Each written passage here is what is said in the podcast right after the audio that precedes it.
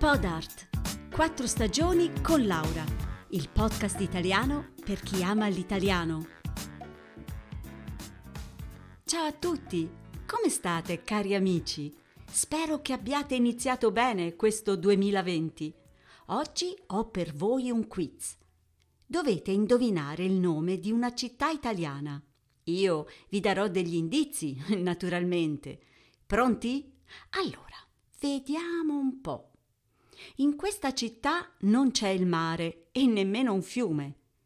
Gli abitanti hanno cercato tante volte una soluzione a questo problema, ma senza successo.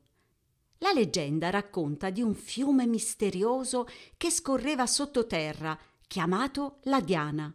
Lo hanno cercato inutilmente per secoli e secoli. Pensate, ne parla anche Dante nella sua Divina Commedia.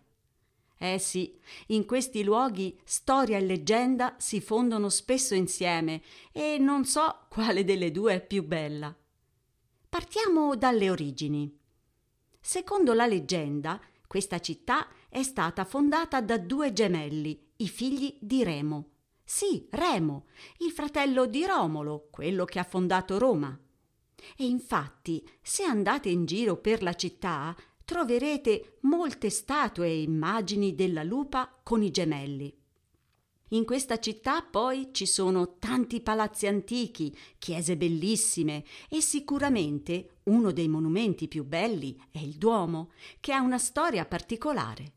Infatti, quello che vediamo oggi è solo una piccola parte del progetto iniziale, perché purtroppo la sua realizzazione ha trovato numerose difficoltà problemi nella costruzione perché era troppo grande per stare in piedi e poi la terribile peste del 1348. Ecco perché il Duomo non è stato mai finito. Non posso immaginare come sarebbe stato grande. È già grande adesso. Ma se la città è interessante da visitare all'esterno, non è da meno il suo interno, cioè i sotterranei. Sottoterra ci sono infatti 25 chilometri di canali, passaggi, grotte, costruiti dal 394 d.C. fino al 1466. Qui li chiamano bottini e fino al 1914 servivano a portare l'acqua alla città. Una parte di questi sotterranei si può visitare, ma bisogna prenotare per tempo. Eh, ma quante cose potrei raccontarvi ancora. Vediamo allora un po' di numeri. È una piccola città. Il comune ha circa 53.000 abitanti, ma più di 59.000 sono i residenti. Una gran parte di queste 6.000 persone sono studenti. Infatti l'università, antichissima, fondata nel 1240, richiama giovani da tutta Italia. E non solo, da più di cento anni c'è anche l'università per stranieri, dove tantissimi studenti provenienti da tutto il mondo imparano la lingua italiana. Che posso dirvi ancora? Ah sì, questa città ha un sacco di primati. Per esempio, qui esiste la banca più longeva del mondo, in attività dal 1472, nonostante gli ultimi scandali. E poi una bella cosa. Nel 1965 è stata la prima città italiana a chiudere il centro storico al traffico. Ma un momento, non vi ho ancora parlato dei suoi abitanti. Uh, quelli sono così orgogliosi della loro città e come? Non potete assolutamente toccarla.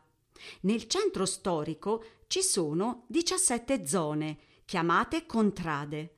Una contrada è come una piccola comunità dove tutti si aiutano, festeggiano, soffrono, amano insieme, dalla nascita fino alla morte.